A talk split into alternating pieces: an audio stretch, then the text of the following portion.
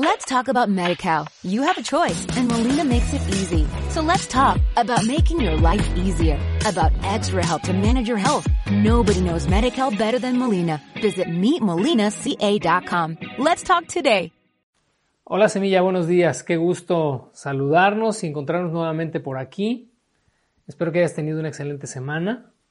Y yo creo que si no la tuviste así como tal, como excelente, aún en los momentos difíciles, aún en las circunstancias adversas, Dios siempre encuentra la manera de hacernos llegar su bien, su misericordia, su gracia, su favor. Así que creo que es el caso de todos nosotros. Así que gracias a Dios porque estamos acá, porque volvemos a encontrarnos y porque aún a pesar de estar haciendo iglesia eh, de esta forma hacia la distancia, aún ahí seguimos recibiendo la palabra de Dios. Quiero invitarte a que Oremos y pongamos este momento en manos de Dios para que sea el Señor quien habla en nuestros corazones. Inclina tu rostro ahí donde estás. Padre, te damos muchas gracias por esta mañana, por darnos esta bella oportunidad, Señor, de reunirnos una vez más, aún a la distancia, pero sabiendo que para ti no hay distancia, que no hay límites, no hay paredes, no hay muros, tú estás en todas partes y tu Espíritu Santo nos hace ser uno solo en alma, en espíritu y en pensamiento. Muchas, muchas gracias por manifestar tu grande amor, tu misericordia en nuestras vidas en situaciones como las que está viviendo nuestro país y el mundo entero. Te pedimos que en medio de todo ello seamos guardados, librados, no solamente en nuestro aspecto físico, sino que también en nuestro espíritu, Señor. Que mantengamos firme nuestra esperanza y nuestra convicción de que tú estás con nosotros en todo momento y de que tu plan se sigue desarrollando y nos llevarás a buen término, así dice tu palabra, lo creemos y lo confesamos en Cristo Jesús nuestro Señor. Amén. Bueno, vamos al capítulo 34 del libro del Génesis. Si estás ahí en casa con tu Biblia en mano, ábrela por favor allá. Vamos a analizar esta historia, la historia de Jacob, de sus hijos. Ahora está su hija Dina también como protagonista de, de este evento y algunos otros personajes de que vamos a considerar el día de hoy. Como vimos en la introducción y a manera de añadirlo solamente para introducirnos hoy en el tema, te comento que es cierto que los seres humanos tenemos en nosotros tantas virtudes como defectos. Hay, eh, me atrevería a decir que en casi todos los seres humanos hay rasgos o hay destellos de, la persona de Dios, nuestro Creador, y, en muchos de nosotros hay, buenas actitudes, hay, hay, virtudes, pero también, debido a nuestra naturaleza caída, hay un sinnúmero de defectos, de deficiencias, de, de un carácter mal formado, ya sea porque nacimos así, torcidos, o porque en el camino algo o algo o alguna situación nos torció. Pero por la gracia de Dios estamos aquí y estamos en este proceso de transformación, de renovación, y es una obra santificadora que Dios no ha detenido, en ti no ha detenido en mí. La vida de Jacob no es la excepción. Lo vimos eh, semanas atrás, viene de, de 20 años de un trato difícil, de un trato duro, pero su carácter ha comenzado a moldearse. Lo vimos en el capítulo 32 eh, y 33 en esta reconciliación con Esaú.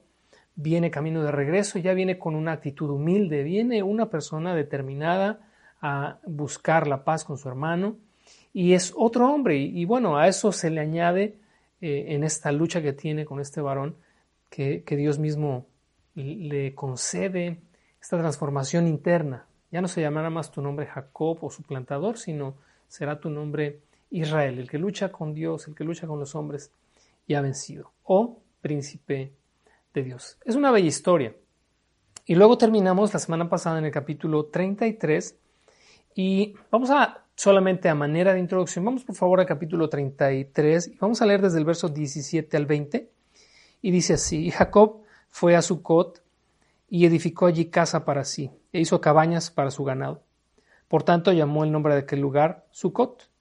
Después Jacob llegó sano y salvo a la ciudad de Siquem, que está en la tierra de Canaán, cuando venía de Padanaram, y acampó delante de la ciudad y compró una parte del campo donde plantó su tienda de manos de los hijos de Amor, padre de Siquem, por cien monedas, y erigió allí un altar y lo llamó el Eloje Israel, que significa Dios, el Dios de Israel. Ahí nos quedamos la semana pasada y mencionábamos en este punto que quizás por razones de llevar la fiesta en paz, bueno, eh, Jacob prefiere separarse de su hermano, no ir con él y tomar un rumbo diferente. Y entonces se establece en la ciudad de Siquem.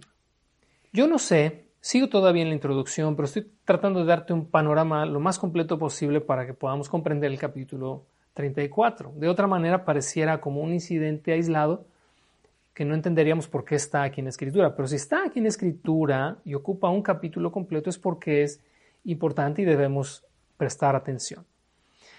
No lo sé si la decisión de haber em, acampado, o más bien no acampado porque compró un terreno ahí frente a la ciudad de Siquem, fue una buena o una mala decisión de parte de Jacob. Capítulos atrás, en dos ocasiones, Dios le dio a Jacob la indicación de regresa a tu tierra, a la casa de tus padres, a tu parentela. En el regreso parecía que Jacob había entendido la indicación. Sin embargo, entre el capítulo 33 que leímos la semana pasada y el 34 que vamos a leer el día de hoy, hay un lapso aproximado de unos 15 años. Los niños, hijos de Jacob, ya en el capítulo 34 ya no son los niños, ya son los hombres, ya son los jóvenes, ya son aquellos que tienen una espada en su mano. Así que eh, el haberse establecido en Siquem tal vez no fue una buena decisión. No sabría de verdad llegar a una conclusión y, sería una suposición demasiado quizás arrebatada de mi parte el decir que decidió mal al establecerse en Siquem. Tal vez sí, tal vez no. Pero bueno, vayamos a los hechos del capítulo 34. Y en el capítulo 34 yo quiero mostrarte algo en la vida de Jacob que quizás refleje eh, situaciones en tu vida o en mi vida que nos puedan ayudar a mejorar en este asunto de confrontar situaciones, confrontar personas, confrontar pensamientos que no son rectos o que no son correctos y que a veces por no tener nosotros esta capacidad resolutiva, es decir, de confrontación, una sana confrontación, y, de saber decir no ante tal o cual situación, persona, idea, expresión, eso pudiera, ese silencio pudiera generarnos en el futuro situaciones más complicadas, problemas mayores. De ahí el título de la lección de hoy, eh, el silencio de los inocentes, al final es, es una pregunta. A través del capítulo 34 yo quiero mostrarte tres momentos en los que Jacob indebidamente guardó silencio. Es interesante el capítulo 34 porque no hay un solo versículo en el que Dios aparezca o en el que se mencione a Dios. Y al leerlo, uno se pregunta, ¿qué hace este capítulo aquí? Seguramente como este, hubo más situaciones difíciles que Jacob tuvo que enfrentar, pero la pregunta sería, ¿por qué está aquí? ¿Qué nos quiere enseñar?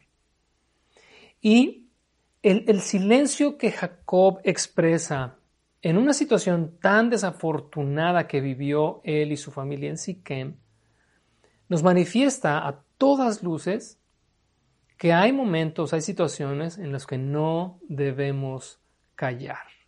El silencio nos puede costar muy caro.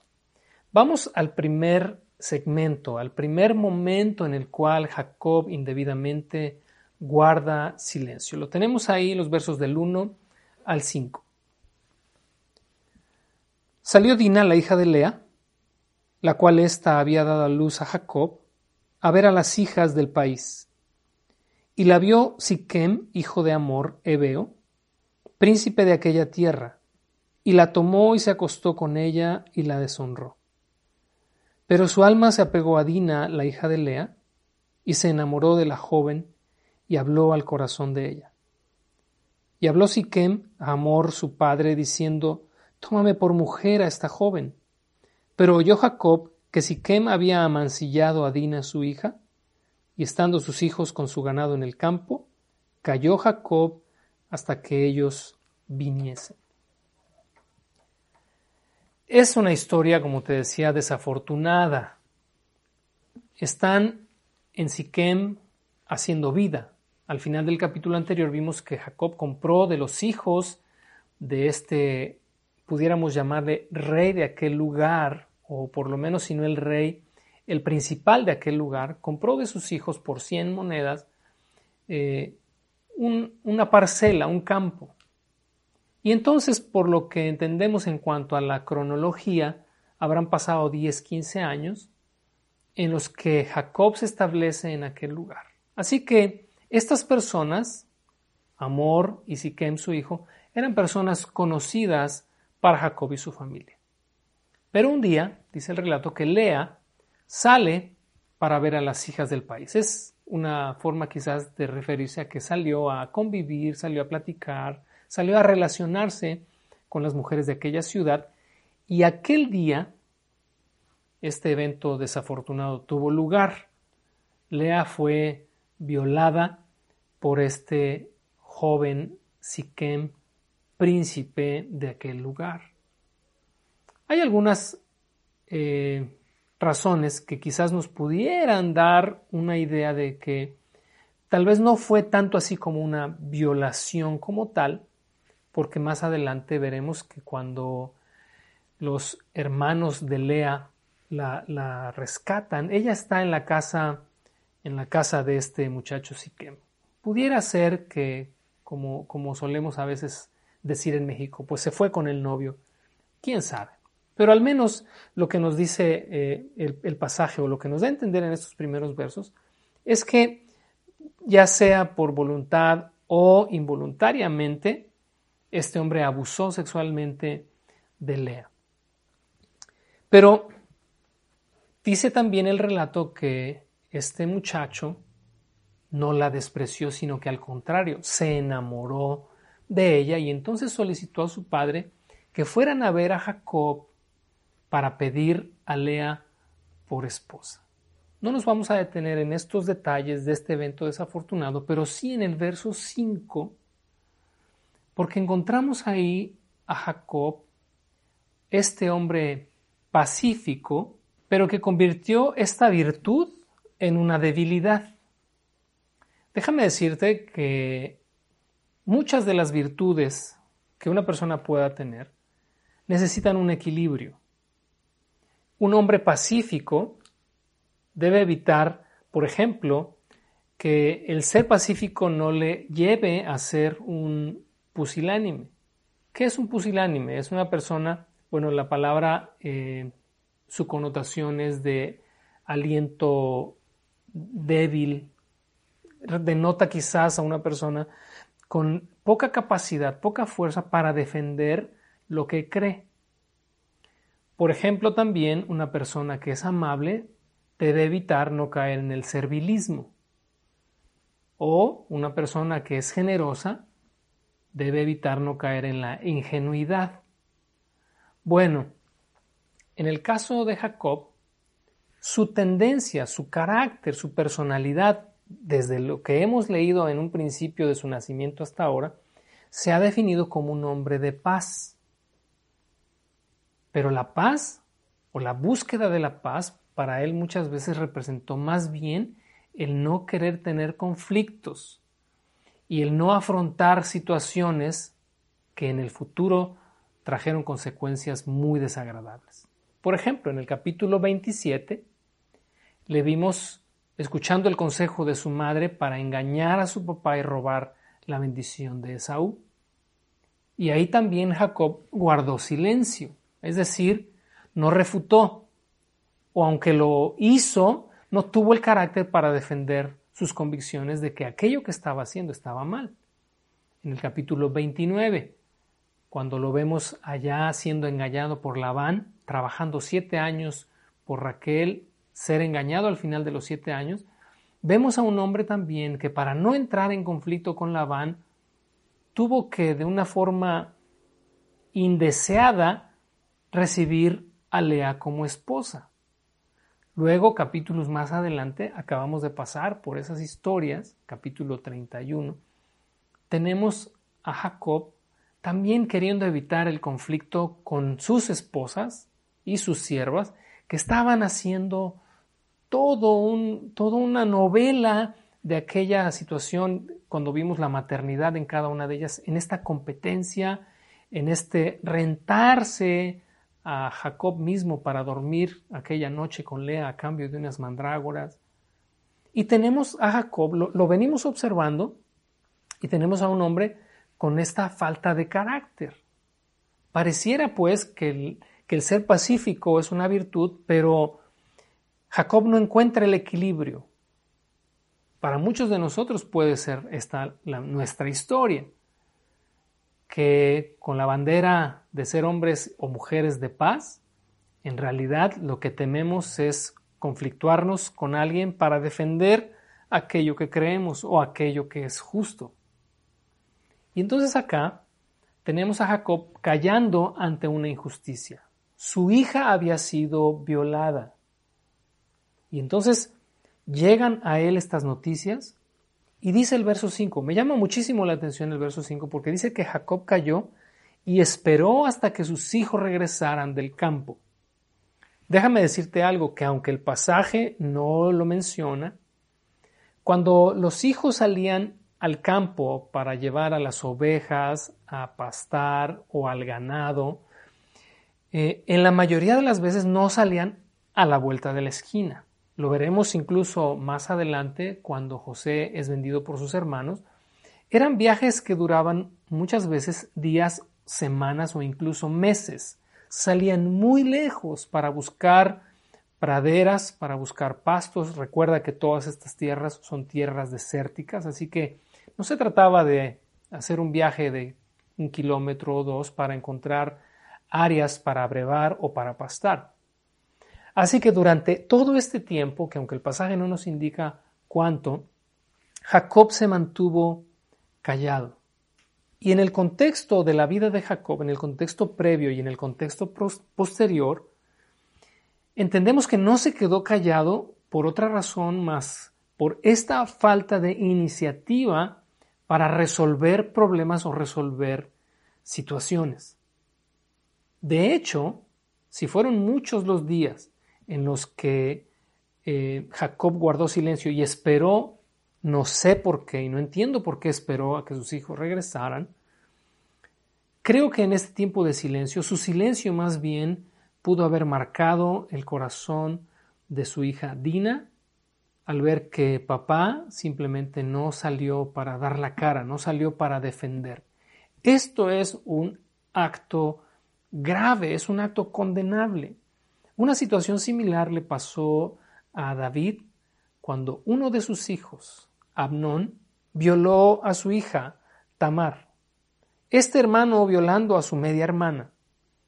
Y, el, pasaje ahí en, segunda de Crónicas es interesante porque, digo, la historia de sí misma es una tragedia.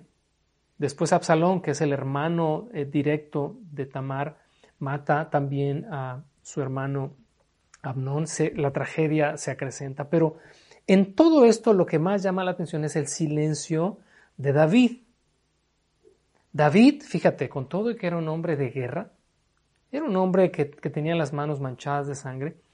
Si tú lees eh, las crónicas, si tú lees el segundo libro de Samuel, todas estas historias en torno a este gran hombre de Dios, te vas a encontrar que también carecía de esta capacidad de confrontar de esta capacidad de sentar a las personas y de hablar cara a cara y, de debatir y de, y de discutir y de expresar su opinión, de expresar sus ideas.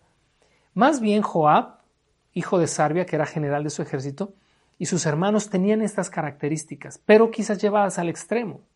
Son historias de verdad impresionantes. Cuando, cuando leí completa la historia de David, desde esta perspectiva de, esta ausencia de carácter en él, te, lo confieso, no dejé de sentirme muy identificado con, con, él en cuanto a eso.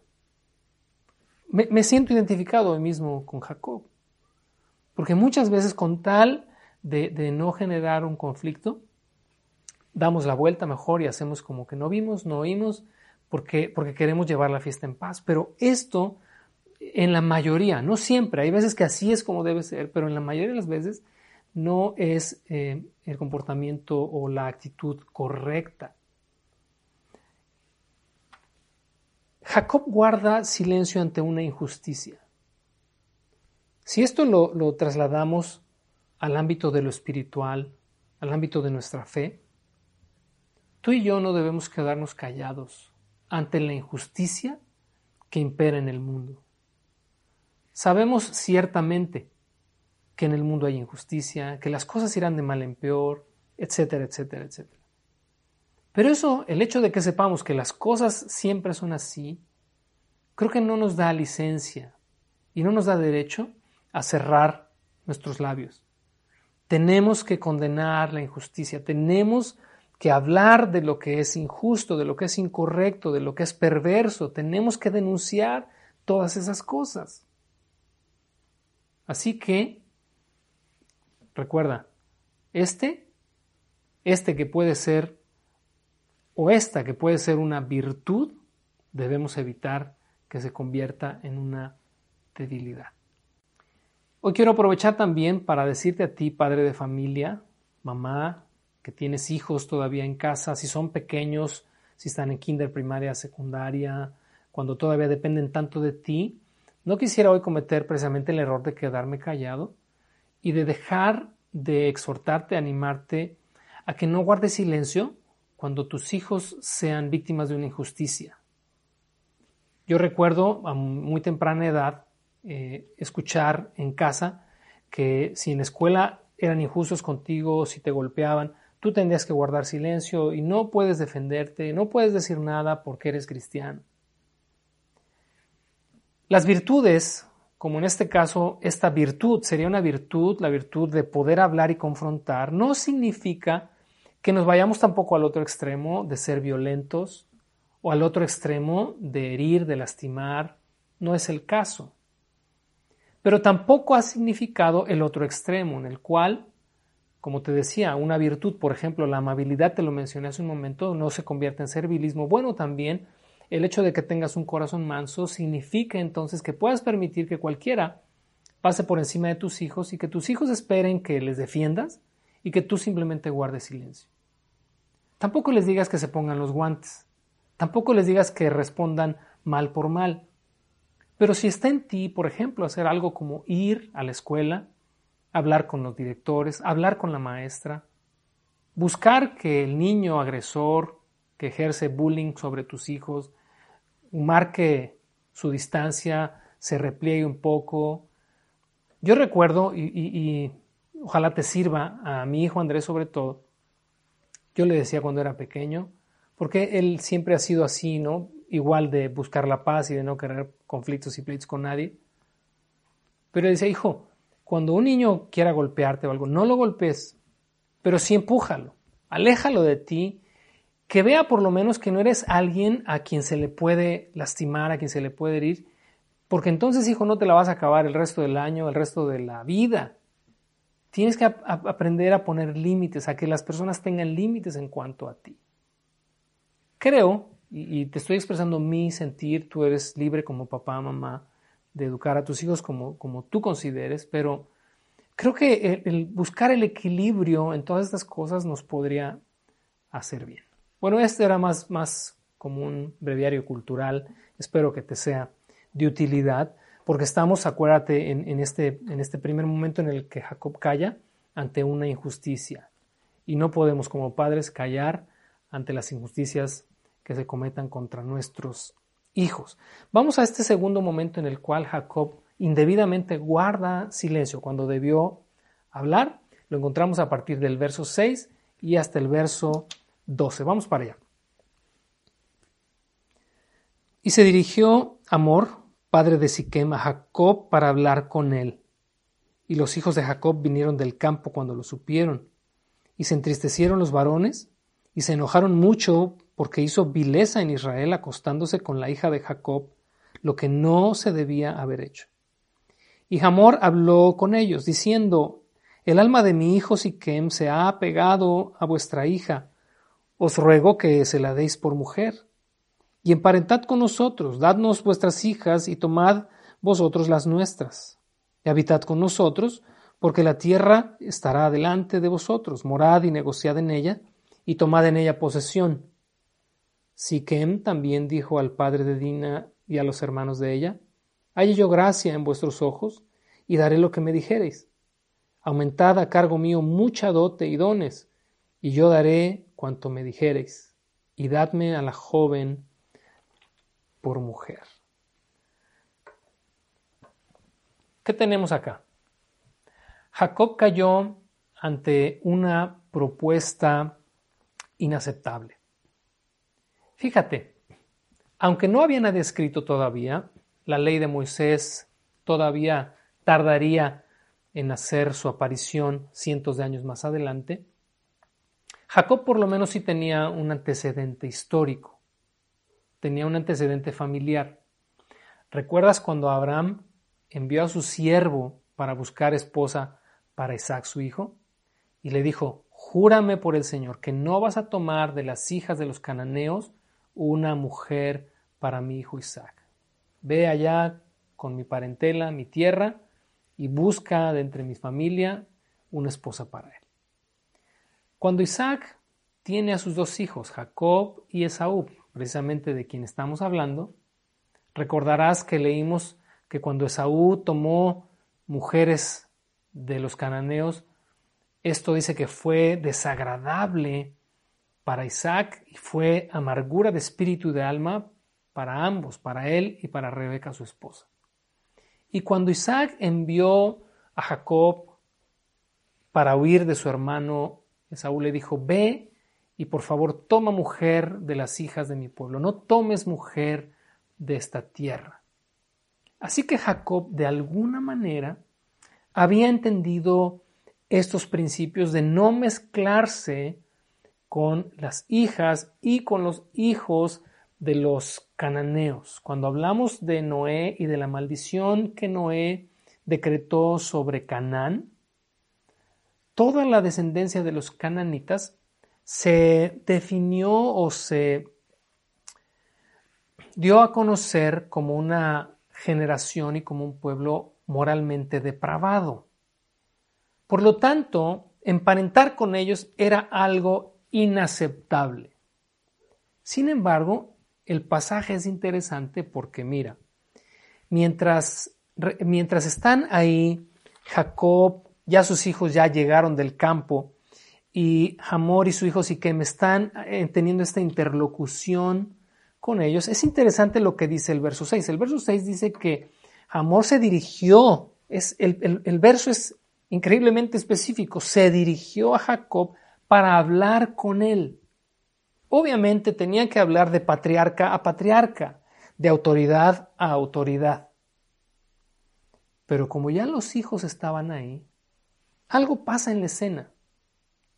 Algo pasa, hay, detrás, de, detrás de líneas, detrás de letras, algo está pasando porque Jacob no habla, Jacob guarda silencio.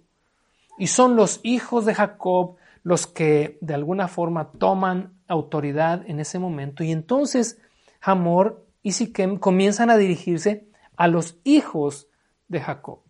Es, si me permites ilustrarlo, es Jacob tomando a los hijos y poniéndolos delante y diciéndoles, pues ahí resuelvan ustedes el problema. Yo desde acá atrás, desde aquí los apoyo. Guarda silencio ante una propuesta que es inaceptable. ¿La propuesta cuál es? Pues mezclémonos, dijo Hamor. Nosotros les damos nuestras hijas, ustedes nos dan a sus hijas, compartamos la tierra, los ganados, hagamos un solo pueblo. Jacob tenía conocimiento de la promesa que Dios le había hecho a Abraham, que le había hecho a Isaac su padre, que le había hecho incluso a él mismo, que su descendencia sería una descendencia santa, sería un pueblo apartado, sería un pueblo para el cual Dios sería su Dios. Pero ante esta propuesta, Jacob debió levantar la voz y decir, no, por favor, no sigan adelante porque eso es imposible. No podemos mezclarnos con las mujeres que no sean de nuestro pueblo, ni con los hombres que no sean de nuestro pueblo. Pero este silencio da oportunidad a que los hijos de Jacob se empoderen y tomen decisiones que no les corresponden. Esto me hizo recordar un momento en el que Nehemías, un hombre que no carecía de valor para confrontar, para hablar la verdad o para demandar la verdad, hizo por allá en el capítulo 13 del libro de Nehemías, acompáñame por favor allá, vamos a leer a partir del verso 23 y hasta el verso 28. Vi asimismo en aquellos días a judíos que habían tomado mujeres de Asdod, amonitas y moabitas. Y la mitad de sus hijos hablaban la lengua de Asdod, porque no sabían hablar judaico, sino que hablaban conforme a la lengua de cada pueblo. Y reñí con ellos, y los maldije, y herí a algunos de ellos, y les arranqué los cabellos, y les hice jurar diciendo, no daréis vuestras hijas a sus hijos, y no tomaréis de sus hijas, para vuestros hijos ni para vosotros mismos. ¿No pecó por esto Salomón, rey de Israel? Bien que en muchas naciones no hubo rey como él, que era amado de su Dios, y Dios lo había puesto por rey sobre todo Israel. Aún a él le hicieron pecar las mujeres extranjeras. ¿Y obedeceremos a vosotros para cometer todo este mal tan grande de prevaricar contra nuestro Dios tomando mujeres extranjeras? Y uno de los hijos de Joyada, hijo del sumo sacerdote Eliasib, era yerno de Zambalat Oronita, por tanto lo ahuyenté de mí. Así que una actitud como la de Nehemías debió ser la actitud de Jacob. Sin embargo, Jacob guardó silencio. ¿Qué nos enseña a nosotros? ¿O cómo podemos ponerlo en práctica? Hay ocasiones en las que los principios de la escritura no se pueden mezclar y no son compatibles con los valores del mundo. Algunas veces sí, no siempre son eh, antagónicos, pero algunas veces o muchas veces resultan ser totalmente incompatibles. No se pueden mezclar. Sin embargo, en lugar de abrir nuestra boca, en lugar de levantar nuestra voz y de demandar que aquello no es justo y que no se acomoda a los principios escriturales, ni a la voluntad ni al pensamiento de Dios en su palabra, hemos guardado silencio por evitar una confrontación, por no querer pasar un mal rato quizás con alguien, y no hemos salido en defensa de lo que creemos. Por ejemplo, tienes hijos eh, que ya tienen edad para noviar, Tú conoces cuáles son los principios de la palabra. No se unan en yugo desigual con los incrédulos. ¿Qué comunión tiene la luz con las tinieblas? Pero tú como padre tienes toda la responsabilidad, todo el derecho y toda la obligación de hacerle saber a tus hijos lo que es correcto, indistintamente de las decisiones que ellos tomen. Pero si guardas silencio y tú permites que ellos decidan por sí mismos, sin, guiarlos, sin darles dirección, estarías haciendo lo que Jacob hizo en esta ocasión. Es Hamor y Siquem dirigiéndose a ellos. Es el mundo, porque Hamor y Siquem en, en esta historia también pueden representar el mundo. Jacob había acampado enfrente de esta ciudad, como te decía en un principio, no sé si fue una mala decisión, desde el momento en que lo, en que lo determinó o, o simplemente sucedió de forma accidental, no lo sé. Pero ahí está la influencia de esta ciudad en la casa de Jacob, diciéndoles a los muchachos, negociemos, hagamos como que no pasó nada, hagamos una alianza, hagamos un pacto, hagamos de los dos un solo pueblo. Y Jacob simplemente brillando por su ausencia. Tengamos cuidado y aprendamos de esta lección lo que corresponda a nuestra experiencia. Vamos por favor al tercer eh, momento en el cual Jacob indebidamente guardó silencio cuando debió hablar. Lo encontramos a partir del verso 13 en adelante.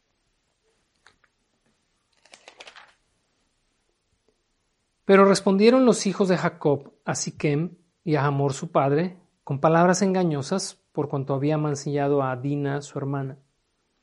Y les dijeron, No podemos hacer esto de dar nuestra hermana a hombre incircunciso, porque entre nosotros es abominación.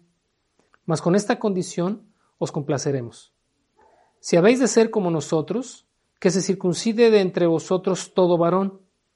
Entonces os daremos nuestras hijas, y tomaremos nosotros las vuestras, y habitaremos con vosotros, y seremos un pueblo. Mas si no nos prestareis oído para circuncidaros, tomaremos nuestra hija y nos iremos.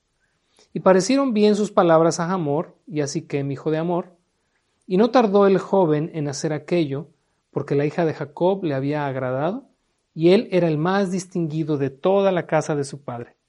Entonces Hamor y Siquem, su hijo, vinieron a la puerta de su ciudad y hablaron a los varones de su ciudad diciendo, Estos varones son pacíficos con nosotros, y habitarán en el país y traficarán en él, pues he aquí la tierra es bastante ancha para ellos.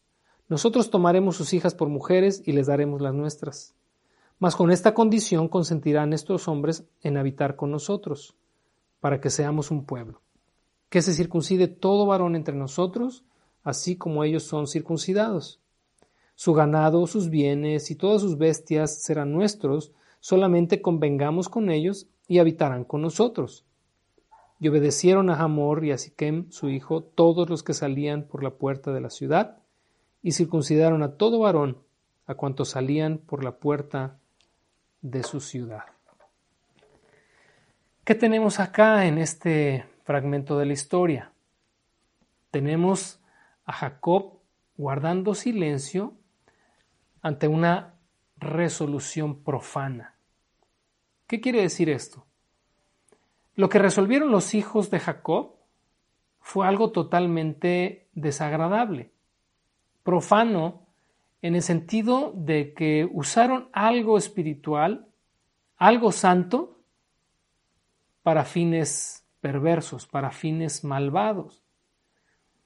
¿Qué fue lo que solicitaron ellos? Y vuelvo a hacerte la observación que Jacob no habló. Jacob simplemente guardó silencio. Quizás los hijos de Jacob no tenían claro el sentido del pacto expresado en la circuncisión pero estoy convencido de que Jacob sí lo tenía, porque lo había recibido de Isaac su padre, quien lo había recibido de Abraham, su abuelo. Acompáñame por favor al capítulo 17 y vamos a ver el sentido profundo del pacto de Dios con este pueblo que nacía expresado en el rito de la circuncisión. Capítulo 17, vamos a ver el verso 4 en adelante. He aquí mi pacto es contigo y serás padre de muchedumbre de gentes. Dios está hablando con Abraham. Y no se llamará más tu nombre Abraham, sino que será tu nombre Abraham, porque te he puesto por padre de muchedumbre de gentes. Te multiplicaré en gran manera, y haré naciones de ti, y reyes saldrán de ti. Y estableceré mi pacto entre mí y ti, y tu descendencia después de ti en tus generaciones, por pacto perpetuo para ser tu Dios y el Dios de tu descendencia después de ti. Subraya por favor esta última parte del verso 7. Para ser tu Dios y el Dios de tu descendencia después de ti. Y te daré a ti y a tu descendencia después de ti la tierra en que moras, toda la tierra de Canaán en heredad perpetua. Y subraya otra vez, seré el Dios de ellos. Dijo de nuevo Dios a Abraham, en cuanto a ti guardarás mi pacto, tú y tu descendencia después de ti por sus generaciones. Este es mi pacto que guardarán entre mí y ustedes y tu descendencia después de ti. Será circuncidado todo varón de entre vosotros. Circuncidaréis pues la carne de vuestro prepucio y será por señal del pacto entre mí y ustedes. Este es el sentido profundo del pacto representado en la circuncisión hecha en la carne.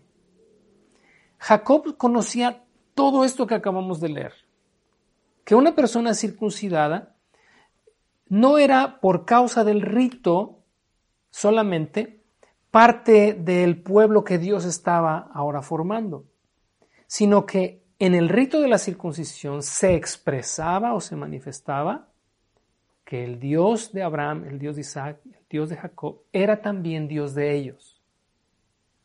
Estos muchachos toman esto a la ligera. Y entonces, dice el pasaje, que con palabras engañosas, ya con alevosía y ventaja, porque Jacob está callado, no está confrontando, no está determinando, no está resolviendo, no está hablando, está simplemente en una actitud pasiva, viendo cómo los hijos toman decisiones. Y ahora los hijos, ¿qué están haciendo? Están diciéndole a estos hombres que vinieron quizás con las mejores intenciones de resarcir el daño, le están diciendo, bueno, pues no podemos darla por esposa a ustedes porque son incircuncisos, pero circuncídense, igual que nosotros, y una vez que se hayan circuncidado, pues entonces entramos en pacto y en alianza. Ellos estaban mintiendo, ellos estaban haciendo uso de, de este elemento sagrado para desarrollar su malévolo plan. Pero me pregunto, ¿y dónde está Jacob en todo esto? ¿Dónde está Jacob levantando la mano y diciendo, permitan un momento, esto no puede ser así? Porque no pueden simplemente por el hecho de circuncidarse ser parte de nuestro pueblo. La circuncisión solamente expresaría que nuestro Dios ahora es Dios de ellos. ¿Te das cuenta? Cómo esta resolución profana de los hijos de Jacob está sucediendo delante de sus ojos y él simplemente está guardando silencio. Me hizo recordar en el libro de los Hechos, obviamente allá en el libro de los Hechos eh, la situación es diferente, ahora es precisamente por circuncidarse la confrontación que se da, pero acompáñame por favor allá, Hechos capítulo 15, verso 1 y 2 dice así, entonces algunos que venían de Judea enseñaban a los hermanos, si no se circuncidan conforme al rito de Moisés, no podéis ser salvos. Como Pablo y Bernabé tuviesen una discusión y contienda no pequeña con ellos, se dispuso que subiesen Pablo y Bernabé a Jerusalén y algunos otros de ellos a los apóstoles y a los ancianos para tratar esta, cuestión. E, este pasaje, cada vez que, vuelvo a él y que lo leo, no, deja de llamar mi atención y de verdad de inspirarme y motivarme y, empujarme a cada día ser más, eh, en este sentido, resolutivo. Fíjate que estaban llegando a la iglesia de Antioquía, donde Pablo y Bernabé estaban dirigiendo a la iglesia, llegan estos judaizantes con esta onda, ¿no? De si no se circuncidan conforme al rito de Moisés, no pueden ser salvos. Pero el verso 2 dice, pero tuvieron Pablo y Bernabé con ellos una contienda y discusión no pequeña. Y esta expresión, contienda y discusión no pequeña, pues, entendemos lo que significa. Fue un broncón, si me permites la expresión, fue algo en lo que quiero imaginar, bueno, Pablo ya sabemos, era un hombre de pocas pulgas, y era un hombre eh, en ese sentido resolutivo. Confrontaba a quien fuera, con tal de que la verdad de Dios permaneciera pura, inmaculada. Y entonces e, e, esta confrontación llevó a la, decisión de que Pablo, Bernabé y otros hermanos subieran a Jerusalén para tratar de esta cuestión. Pablo no era un hombre que guardaba silencio. En, Gálatas, por ejemplo, capítulo 2, volvemos a encontrar a Pablo ahora eh, en, en una situación con el apóstol Pedro. A cualquiera de nosotros quizás nos habría amedrentado llamarle la atención al apóstol Pedro. Pero eh, Pablo no se detuvo. Y dice que cuando Pedro estuvo, eh, mejor acompáñame a Gálatas, por favor, que no, no quiero que te pierdas de esta historia. Capítulo 2, por favor, verso 11 al 14 dice así. Pero cuando Pedro vino a Antioquía, le resistí cara a cara porque era de condenar. Subraya, por favor, esta, esta frase, le resistí cara a cara porque era de condenar. Dice, pues antes que vinieran algunos de parte de Jacobo, comía con los gentiles, pero después de que vinieron, se retraía y se apartaba porque tenía miedo de los de la circuncisión. Y en su simulación participaban también los otros judíos de tal manera que incluso Bernabé fue también arrastrado por la hipocresía de ellos. Pero cuando vi que no andaban rectamente conforme a la verdad del Evangelio, Subraya, por favor, cuando vi que no andaban rectamente, conforme a la verdad del Evangelio, dije a Pedro delante de todos, dije a Pedro delante de todos, Si tú siendo judío vives como los gentiles y no como judío, ¿por qué obligas a los gentiles a judaizar? Dije a Pedro delante de todos. No teme la confrontación ni las consecuencias de la confrontación. Mira, la confrontación, la sana confrontación, aunque sea a veces dura, aunque sea incómoda, aunque sea molesta, es la mejor solución para muchos problemas futuros en los cuales no tendremos opción de decir sí o decir no. Simplemente las consecuencias vendrán, como será el caso en la historia de Jacob. Un carácter como el de Pablo, para mí es digno de admirar y que es algo de verdad, te lo digo de todo mi corazón, que me gustaría, eh, que me gustaría tener y en lo que me gustaría cada día trabajar y, en lo que espero estar trabajando de verdad. Porque me identifico más con Pedro, con David, con Jacob, que a veces por evitar el conflicto. Pedro estaba queriendo evitar el conflicto con los judaizantes y bueno, pues para no evitar el conflicto comprometió algo tan sagrado como fue la verdad del Evangelio. Hay una frase increíble que quiero compartirte y es que dice así, de aquí en adelante, la paz no debe ser procurada si se levanta y se envanece contra la verdad. Para que no la olvides, te la vamos a poner aquí en un cintillo. Esta frase, escribió mi esposita, es una palabra que Dios le dio y que tiene que ver precisamente con lo que estamos hoy diciendo. Que no podemos darnos el lujo de aludir que la paz es más importante que la verdad misma. Lo que Jacob hizo aquel día es que dio más crédito a la paz que a la verdad. Dio más crédito y dio de alguna manera mayor consentimiento a que sus hijos usaran la verdad para fines eh, eh, egoístas, para fines vengativos, para fines con deseos de sangre, que en lugar de salvaguardar bajo cualquier precio, Jacob esta verdad del pacto, esta verdad del sentido profundo de la circuncisión en ellos y decir, basta, basta, esto no es negociable. Quizás habría sido mejor si Jacob en ese momento agarra un palo, los corre, eh, no sé, toma sus cosas, se va, no lo sé, pero, pero de verdad, eh, su silencio es abrumador. Y muchos de nosotros hemos caído en este grave pecado de guardar silencio cuando debemos hablar, porque no solamente es grave hablar cuando debemos callar, también es grave callar cuando debemos abrir la boca.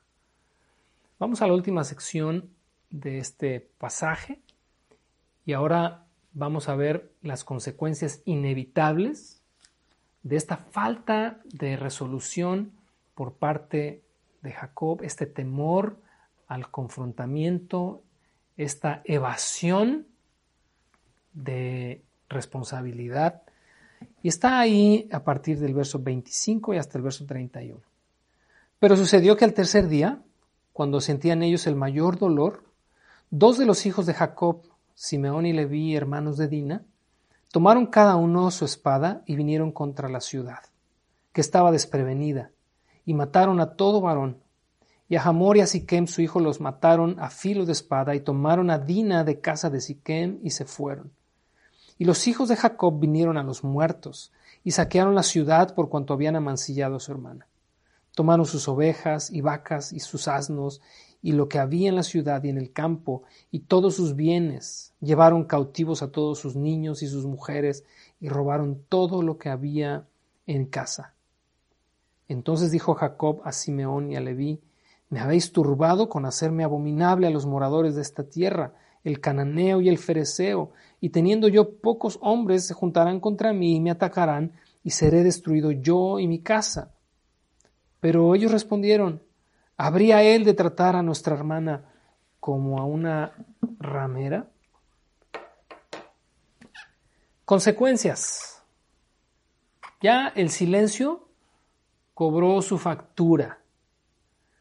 Llega este momento en el que estos muchachos, Leví y Simeón, hijos de Lea, hermanos directos de Dina, ya, ya pasamos por aquel pasaje y vimos eh, de dónde nacieron cada uno de los hijos de Jacob, con este deseo de venganza y con esta actitud premeditada, al pedir que todos se circuncidaran, sabían que al tercer día estarían en el punto de mayor dolor debido al corte del prepucio.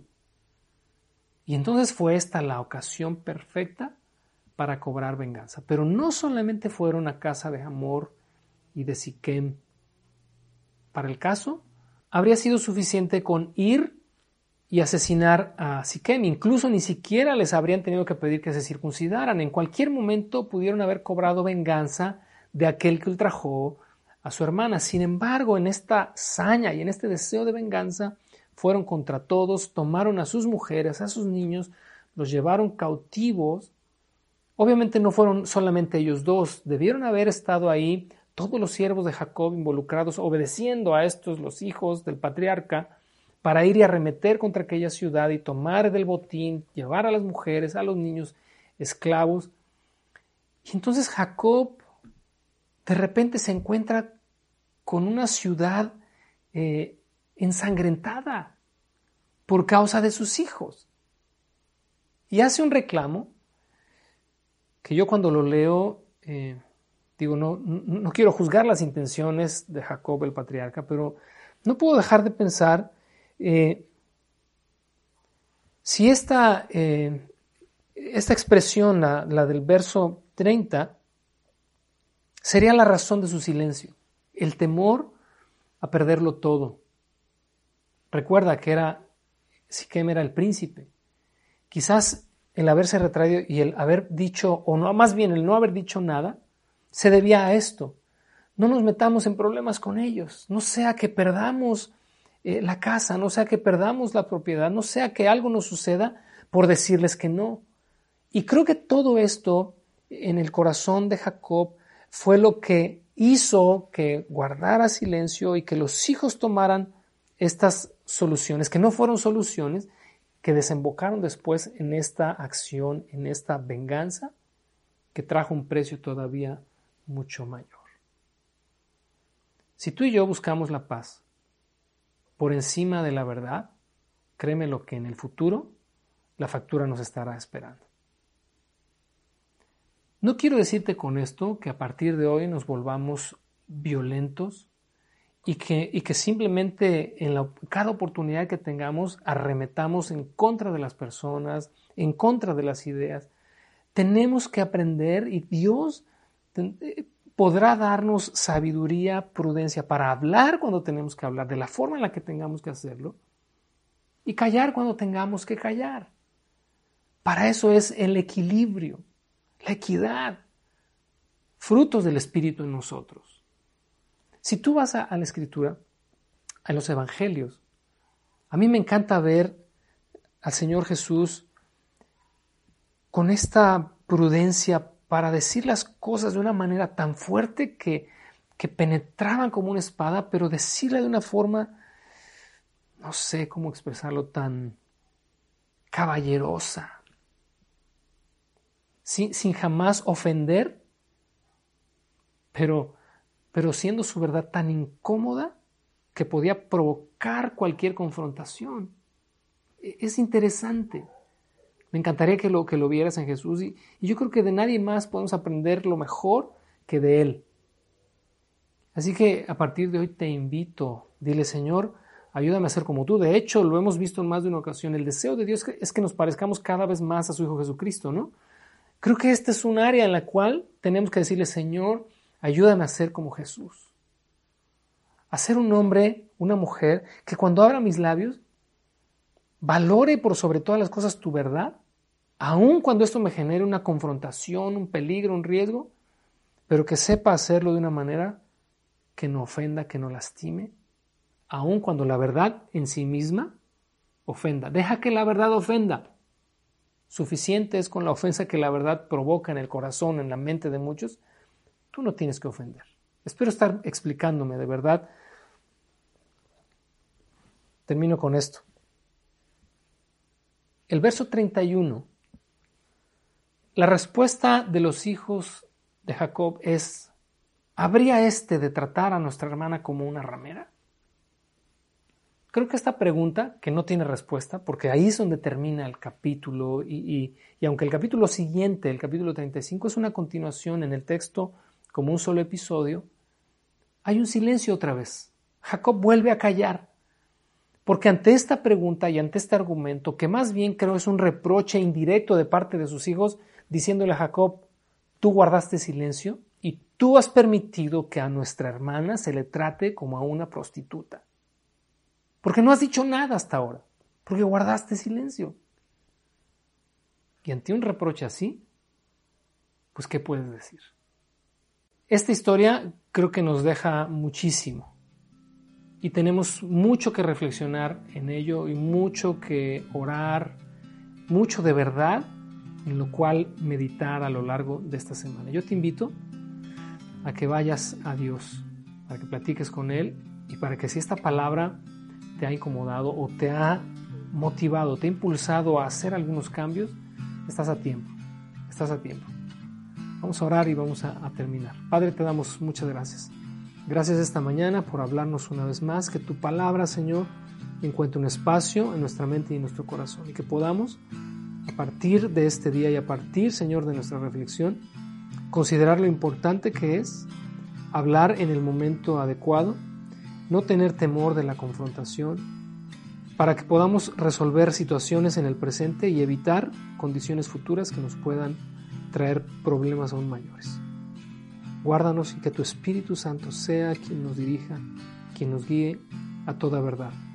Y que sobre todas las cosas, Señor, sea tu palabra sea tu verdad, porque esta es bendita para siempre. En el nombre de Jesús.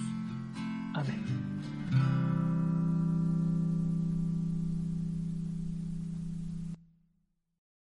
Let's talk about MediCal. You have a choice and Molina makes it easy. So let's talk about making your life easier, about extra help to manage your health. Nobody knows MediCal better than Molina. Visit meetmolinaca.com. Let's talk today.